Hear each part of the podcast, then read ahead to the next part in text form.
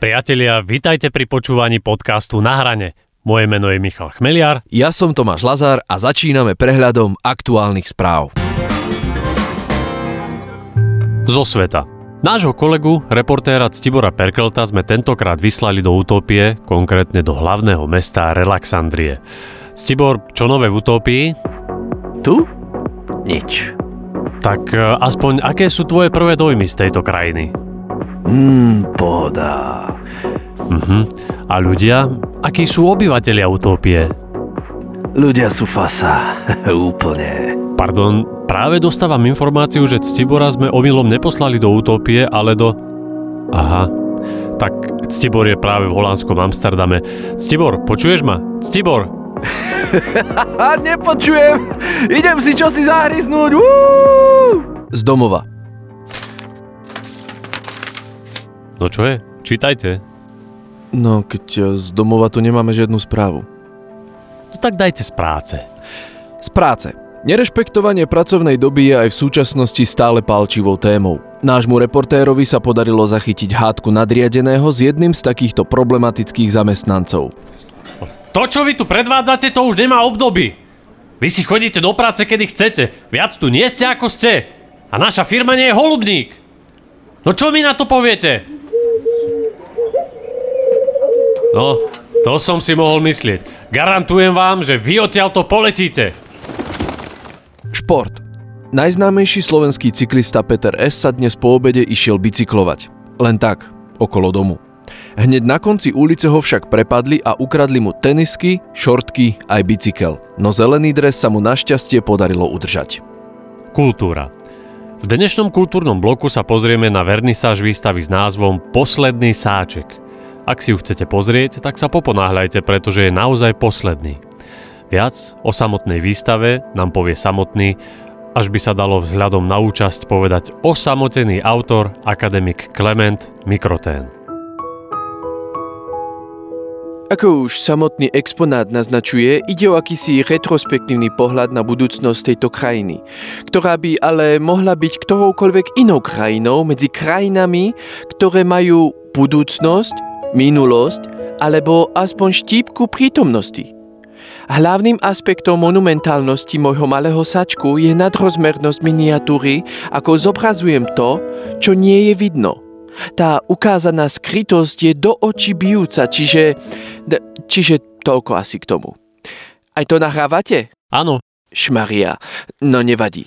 Toľko dnešný výber krátkých správ. Pripravil sám život, čítali sme my dvaja. V minulej časti rubriky Zatučniakmi až na Severný pól sa profesor Alois Eisberg vydal zatučniakmi až na Severný pól. Čo nasledovalo po vystúpení z vlaku, sa dozviete v dnešnej časti. Zatučniakmi až na Severný pól. Moja výprava za neprebádaným druhom tučniakom arktickým pokračuje. Zo Žiliny do Murmanska mojej cieľovej stanice som cestoval vlakom. Čo ma trochu mrzí je, že som vystúpil príliš skoro – môj zvyk z bežného života vystúpiť z trolejbusu o jednu zastávku skôr a do práce dôjsť pešo robiac tak niečo pre svoje zdravie sa v ponímaní vzdialenosti ruských staníc nejaví ako rozumný. Do mojej pôvodnej zastávky Murmansk je to od Onežského jazera, kde sa práve nachádzam ešte 900 kilometrov. Toto moje spontánne rozhodnutie mi hneď v prvý deň vyrobilo 30-dňový časový skos. No nič je ako je, tak teraz už len snáď, aby som vykročil. Krajina, ktorou prechádzam, je naozaj nádherná. Škoda, že som príprave nevenoval viac času a nevybral sa sem napríklad v zime. Zatiaľ musím iba skonštatovať, že v hustých trávnatých porastoch a zakvitnutých kríkoch sa tučňaky takmer, a to je možno aj silné slovo, sa proste nevyskytujú. Trochu premýšľam, či ich odtiaľ nevyplašili tie kolotoče a cirkus, čo sem na leto prikočovali za zárobkom. Alebo možno tie krdle divých husí? Snažil som sa ich odplašiť známym bádateľským pokrikom kšá kšá, ale husy naň takmer vôbec nereagovali. Skoro ráno ma okrem tepla v stane prebudila aj myšlienka, či som svojim odborným, no neuváženým kšá kšá nevyplašil okrem husí aj samotné, inak dosť plaché, tučniaky plaché, latinsky Aptenodites fugax, ktoré sú tak plaché, že sa ich zatiaľ nikomu nepodarilo spozorovať. Vedecká obec sa preto len domnieva, že takýto druh tučňaka vôbec existuje. Každý totiž vychádza z predpokladu, a tu už si pomôžem slovami môjho kolegu profesora Ožienku, citujem, keby neboli plaché, už by sme ich videli, nie? Koniec citátu. Do svojho zápisníka si ale pre istotu zapisujem veľkým červeným písmom poznámku kšá, kšá už nekričať a keď, tak len v duchu. Tak toľko na teraz a s ďalšími poznatkami o tučniakoch na severnom pole sa prihlásim už na budúce. PS.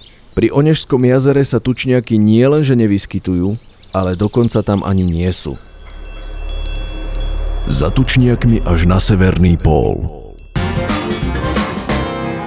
Pre všetkých dospelých s dušou dieťaťa je tu nasledujúca rubrika Pesničky pre dospelé detičky, v ktorej nás kapela Balance Band oboznamuje s neduhmi dospeláckého života. Piesen sa volá Utri si slinu.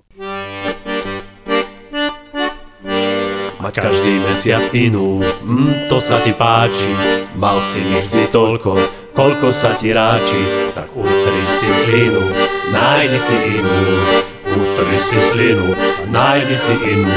Skončili zálety, už vie o nevere. Zbalila ti kufre a zabuchla dvere. Tak utri si slinu, nájdeš si inú. Utri si slinu, nájdeš si inú. Už si vrátil kľúče, mobil psa aj mačku, nechala ti len tú tvoju nabíjačku.